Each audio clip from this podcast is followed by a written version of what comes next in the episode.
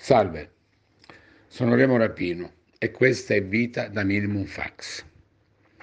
Vorrei parlare di Cronache dalle terre di Scarciafratta.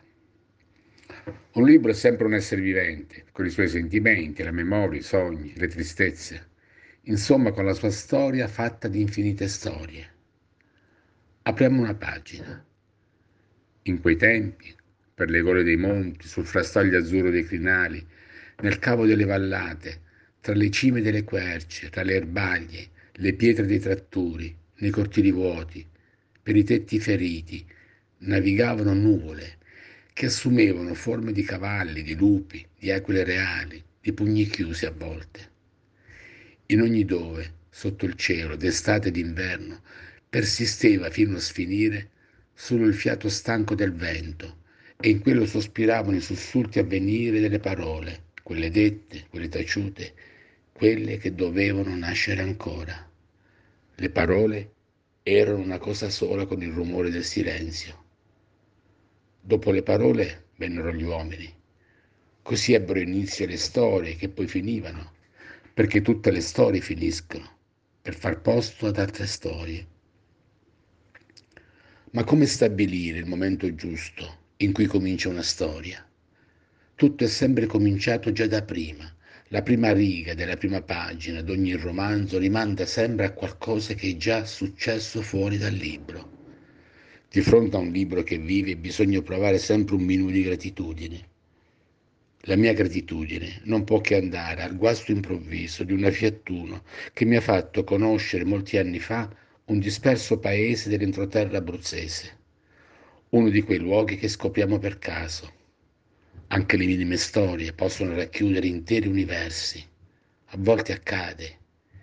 I libri nascono soprattutto dalle voci, solo che le voci sono timide, allora bisogna farle parlare, ascoltarle. E poi le storie non finiscono mai, le storie vanno sempre avanti.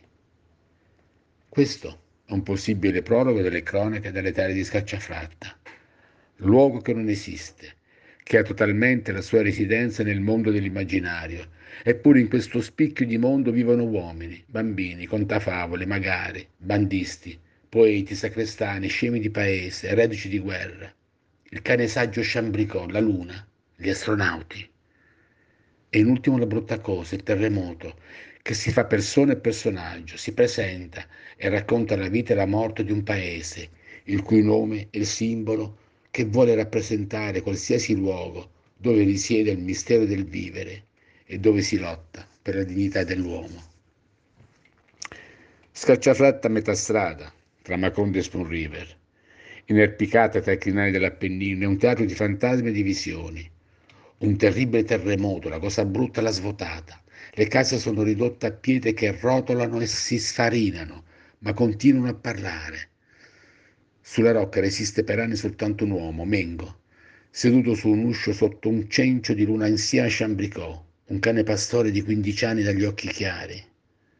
Scavando tra le macerie della scuola, ha trovato i quaderni di bambini e anche un registro dell'ufficio anagrafe che un impiegato, piglia poco violante, sfastognato di timbri a bollo tondo e di certificati, aveva riempito di nomi, date, nascite, morti e sposalizi, di tutte le storie perdute del paese.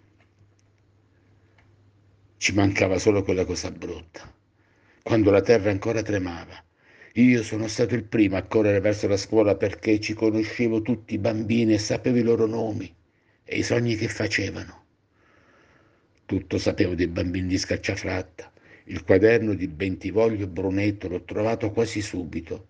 Poi gli altri, in mezzo a una montagna di macerie coperte di polvere, di macchie di sangue, di grembiuli stracciati. Solo i fiocchi erano ancora interi, come stirati da poco, e poi le penne spezzate, i santini, gli strummoli e gli spaghi per farli girare. Che pensavo di fronte alla morte dei bambini, come si fa a credere ancora a Dio Padre?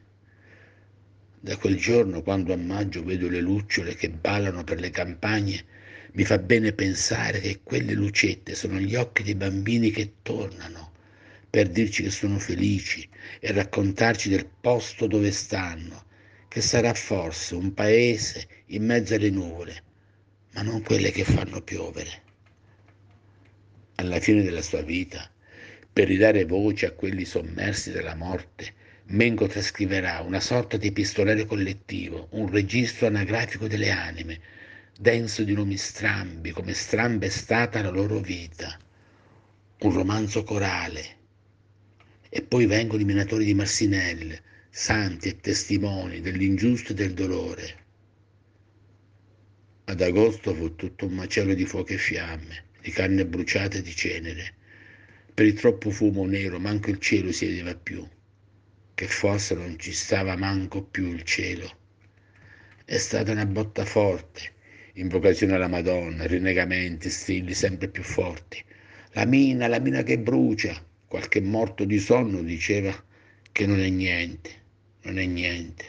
Sì, niente. Non è successo niente, bugiardava un operaio. Sì, niente. Abbiamo cominciato la veglia prima di sapere la morte. Davanti alla chiesa di Massinelli già ci stavano i primi sei italiani morti, tra i quali due fratelli che stavano quasi abbracciati. Ma lo sapete che i corpi dei morti li hanno riappiccicati dentro i sacchi per farli sembrare interi e poi nelle casce da morte per fare peso giusto ci hanno messo le pietre, che poi i parenti disperati per di avere indietro qualcosa più del nome facevano finta di riconoscerli, i morti. Che io quella mattina, in mezzo a tutta quella nebbia di fumo e di polvere, avevo visto dei mucchi anneriti che sembravano stracci in un angolo del piazzale della miniera e non ci capivo che roba poteva essere. Allora l'ho chiesto a una specie di flick che stava lì tutto imposimato e quello mi ha risposto sono corpi, signore.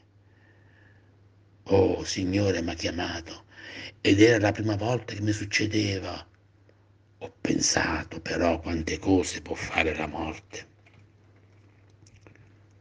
Allora scacciafratti il luogo della scomparsa delle lucciole, simbolo del traumatico passaggio dalla società tradizionale agricola a quella industriale. Mengo avverte il dolore di un mondo che muore. Così introduce a parlare le persone assenti, scomparse, ormai anime.